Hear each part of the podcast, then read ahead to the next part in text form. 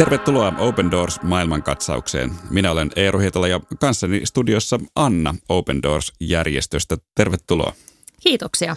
Open Doors on järjestö, joka auttaa vainoa kokevia kristittyjä yli 70 kohdemaassa ja aina tammikuun alussa julkaisee vuosittaisen World Watch-listan, joka mittaa kristittyjen kokemaa vainoa eri maissa. Ja Anna todella esiinnyt tässä ohjelmassa vain etunimelläsi, koska haluat äh, sitä kautta varmistaa näiden kohdemaiden kristittyjen turvallisuuden.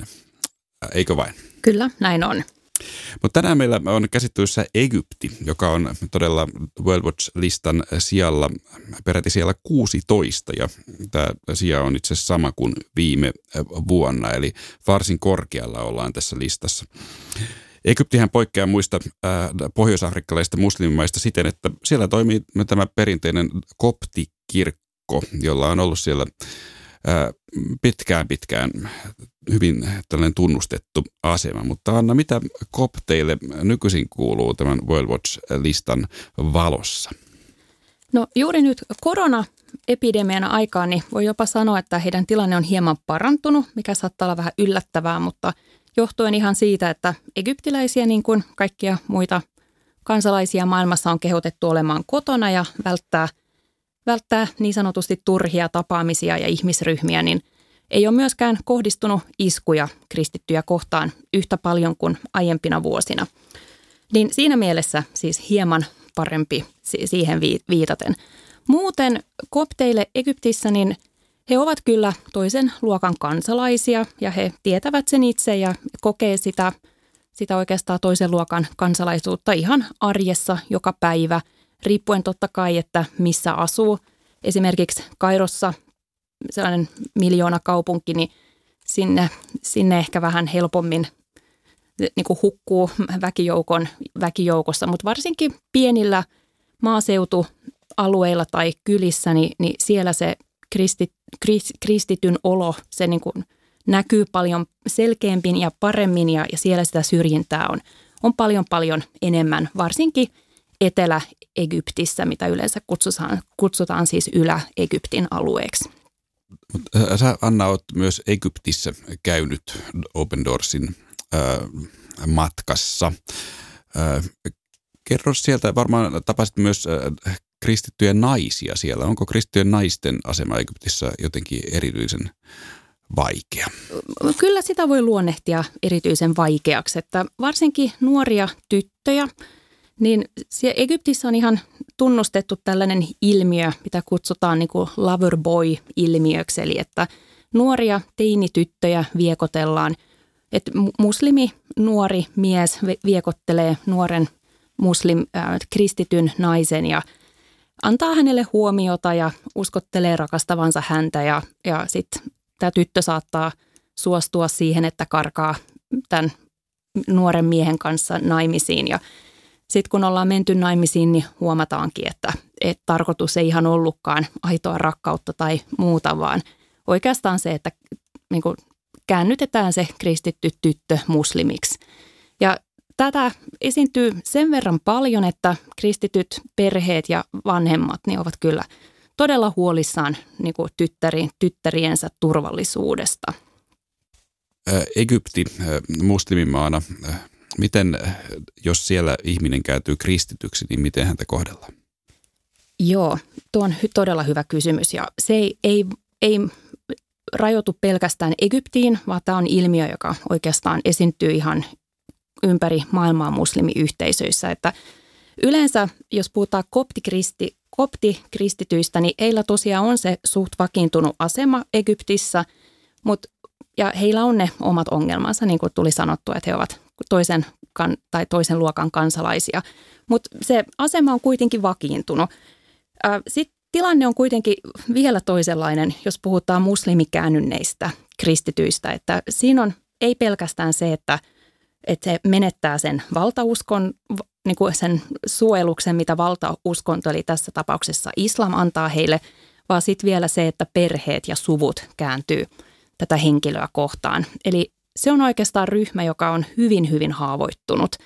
Ja henkilö, varsinkin näissä maissa, missä ei ole niin kuin Suomen kaltaista sosiaaliturvaa, vaan Se on se perhe, se on se yhteisö, se on se suku, joka luo sen turvan ja, ja ilman sukua sä et oikeastaan ole yhtään mitään monessa niin kuin, muussa maan niin kuin, kulttuurissa. Et Suomessa ja Pohjoismaissa ollaan kuitenkin totuttu, että ollaan hyvin yksilökeskeisiä ja, ja täällä niin kuin, valtio pitää huolen kaikesta, mutta suurimmassa osassa maailmaa niin tilanne on oikeastaan päinvastainen, että sä oot niin kuin, suvun, suvun ja perheen armoilla. Ja sitten jos sä jotenkin päätät lähteä siitä tai että sut hylätään siitä yhteisöstä, niin se on todella, todella vaikea tilanne. No siellä Egyptissä kun matkasit, niin jäikö siellä joku ihmiskohtalo erityisesti mieleesi? Jäi, joo. Mo- monia hienoja, hienoja kohtaamisia jäi mieleen, mutta yksi sellainen todella pysäyttävä kokemus oli, kun me päästiin käymään sellaisessa marttyyrimuseossa. Ja meillä oli paikallinen opas mukana ja, ja hän kertoi siitä – museosta ja, ja se oli siis sellainen museo, mihin oli laitettu kuvia ja, ja niiden kristittyjen henkilöiden esineitä, jotain rakkaita esineitä, jotka oli siis kuollut niin kuin yleensä ääri-islamilaisten tekemissä iskuissa.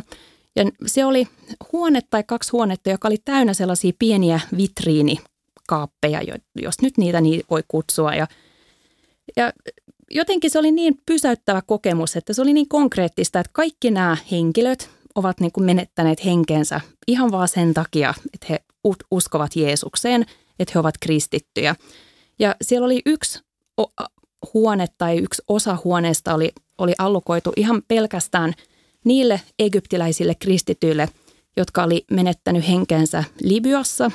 Oli todella raaja tai sellainen raaka – oikein telotus Isiksen niin kuin sellainen propagandavideo tehtiin siitä, missä e- egyptiläiset työntekijät oli laitettu tai puettu oranssiin, oransseihin vaatteisiin ja sitten kerta kaikkiaan leikattiin kaulat auki ja se tehtiin sellainen oikein raaka, hirveä pelo, pel, peloitusvideo siitä, jota sitten näytettiin ympäri maailmaa, että mitä, mitä ISIS tekee kristityille. Ja se sanoma siinä oli, että, että ISIS aikoo – hyökätä kristittyjen kimppuun tai vastaan niin kauan, kunnes koko koptikirkko on eliminoitu. Ja siitä huolimatta, siis tämä meidän opas, ja sitten kun hän kertoi siitä, että miten nämä omaiset oli siis reagoinut tämän aivan järkyttävän tapa, tapahtuman jälkeen, niin yksikin niistä meni, tai häntä haastateltiin egyptiläisessä televisiossa tämän tapahtuman jälkeen, ja, ja se television juontaja yritti koko ajan saada sen rouvan niin kuin jotenkin sanomaan, että hän aikoo niin kuin ihan muslimikulttuurin mukaisesti, niin hän haluaa saada oikeutta ja hänen, niin kuin, hänen oikeus on, että tekijät tapetaan ja niin edelleen, että se raakuus tavallaan jatkuu. Ja tämä vaimo, tämä kristitty vaimo, niin hän jatkuvasti vaan sanoi sitä, että hän antaa anteeksi. Että hän, hän, ei, niin kuin, hän ei halua, niin kuin tätä, hän ei halua niin kuin jatkaa tätä raakuutta ja hän ei niin kuin halua nähdä ketään tapettavan, vaan hän antaa anteeksi näille isiksen, isiksen taistelijoille. Ja se oli haastattelu, joka siis herätti todella paljon huomiota Egyptissä. Ja, ja monet ihan niin kuin ihmetteli, että, miten, niin kuin, että mikä kristinusko lopu, loppujen lopuksi on. Että miten niin kuin vaimo pystyy antamaan miehensä murhaajille anteeksi. Ja, ja se oli kyllä se oli yksi esimerkki tai tarina, mutta näitä tarinoita kuultiin niin monta kertaa sen matkan aikana, että ne koptikristityt Egyptissä on siis oikeastaan ihan tunnettuja siitä, että ne niinku, se anteeksi antamus on niin keskeistä heidän elämässään ja, ja, ja, ja, ja he, heitä tai Egyptin kristittyjä, niin heitä jopa no, tota, laitettiin ehdolle vuonna 2018 Nobelin rauhanpalkinnon saajaksi – tai saajiksi ihan siitä, että, että he kieltäytyvät kostosta. Niin se on jo sellainen hieno esimerkki siitä, että meillä on paljon paljon opittavaa ihan Egyptin koptikristityiltä.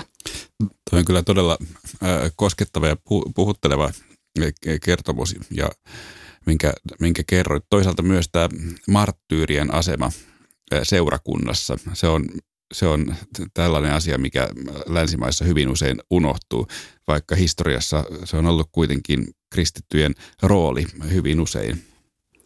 Joo, se on totta. Ja, mutta joo, ja vainot ylipäätänsä, niin sehän ei ole mikään uusi asia. Siis, mutta se on totta, että se ehkä helpommin mielletään Stefanokseen ja se jää sinne uuteen testamenttiin, mutta monella, monelle kristityille niin se vainon asema on niin itsestään selvää niin kuin kristityn elämässä. Ja se on ehkä yksi asia, mikä on ollut ainakin mulle henkilökohtaisesti hyvin niin kuin silmiä avaavaa, kun on saanut matkustaa ja päässyt tapaamaan näitä paikallisia kristittyjä, että, että se on jotenkin, että he elää sen tietoisuuden kanssa, että, että milloin vaan voi tapahtua mitä vaan. Ja sellaisessa elämäntilanteessa niin se, että se Jumalan armo on niin keskeistä ja se, että sä elät joka päivä siinä tietoisuudessa, että sä elät siinä Jumalan tahdossa, että, että sun omalla tekemisillään niin sä et oikeastaan voi pelastaa itsesi. Ja se on kyllä ollut niin kuin jotenkin, sitä ei välttämättä aina Suomessa tuo ajatelleeksi, että minkälaista se arkielämä kristityillä voi olla eri puolilla maailmaa. No miten Open Doors toimii Egyptissä? Monella eri tavalla, mutta just kun puhuttiin tässä aiemmin naisten asemasta, niin, niin ihan tällainen naisten voimaannuttaminen, niin tällä eri ohjelmien ja varsinkin nuorten tyttöjen voimaannuttaminen on, on yksi osa-alue, niin kuin, jonka kautta Open Doors tukee kristittyjä yhteistyökumppaneiden kautta. Ja se voi ihan, tai syy osittain siihen on se, että, että tytöt hyvin usein jo pienestä pitäen kasvatetaan hyvin eri tavalla kuin poikia ja he jotenkin pienestä tytöstä asti tietää, että he ovat niin kuin, niin voi olla niin kuin omassa perheessä vähän niin kuin toisen luokan kansalaisia, että ne veljet on aina vähän parempia ja heistä pidetään vähän toisella tavalla huolta ja heitä vähän niin kuin holhotaan ihan eri tavalla. Ja se kyllä väistämättä johtaa, johtuu, johtaa siihen, että monen, monen tytön itseluottamus ei, ei ole se paras mahdollinen ja ehkä sitten myöskin antaa, avaa, selittää sen, että miten just tämä loverboy-ilmiö on niin tavallista. Että sitten kun mies tulee ja kertoo, että sä oot kaunis ja sä oot hieno ja sä et välttämättä ole koskaan kuullut sitä kotona tai mistään muualtakaan, niin tuntuuhan se mukavalta. I, äh, ihan niin kuin välttääkseen tällaisia ilmiöitä, niin tämä on todella tärkeä projekti, mitä Open Doors tekee siellä. Nyt kun vielä mainitsit tämän Loverboy-ilmiön, niin avasta vielä hieman. Eli, eli siinä todella houkutellaan tyttö naim, naimisiin tavallaan ehkä niin kuin väärin perustein, ja, jotta hän sitten kääntyy muslimiksi. Mitä sitten tapahtuu? No yleensähän tämä on järkytys tytölle ja varsinkin perheelle, mutta islamilaisen lain mukaan niin mitään ei ole sitten enää tehtävissä. Eli hänet on tavallaan siepattu siitä omasta kristitystä yhteisöstään ja, ja sitten hänen on niin kuin elettävä musliminaisena. Ja, niin kuin siihen kuuluu, että ei, ei kukaan oikeastaan kysy, että mitä sä sydämessään uskot, vaan että se on sitten, että pitää elää niiden muslimirituaalin rituaalien mukaan. Eli käyttää huntua ja – rukoilla viisi kertaa päivässä ja paastota Ramadanin aikaa ja niin edelleen. Ja monet, ja se on, se on todella, todella arka ja, ja surullinen niin kuin historia monessa perheessä, että, että tyttäriä on, on menetetty tällä tavalla. No mitä kuulija voi tehdä Egyptin kristittyjen tilanteen parantamiseksi? Aina voi, voi rukoilla tuota, koptien puolesta ja ylipäätänsä Egyptin puolesta ja, ja siellä on aina se turvallisuustilanne on, on haastava, eli ei tiedetä, että milloin, milloin tulee seuraava isku ja mihin se kohdistuu. Ja yleensä aina tällaiset suuret juh, kristittyjen juhlapyhät, eli varsinkin pääsiäinen ja joulu, niin on, on sellaisia aikoja, jolloin voi pitää näitä kristittyjä aivan erityisesti rukouksissa, eli ihan rukoilla heille suojelusta. Tämä oli Open Doors maailmankatsaus. Open Doors-järjestö tukee vainottuja kristittyjä ympäri maailmaa ja muistuttaa siitä, että kristityt ovat maailman vainotuin yksittäinen kansanryhmä. Lisätietoja saat osoitteesta opendoors.fi ja YouTubesta hakusanalla Open Doors Finland.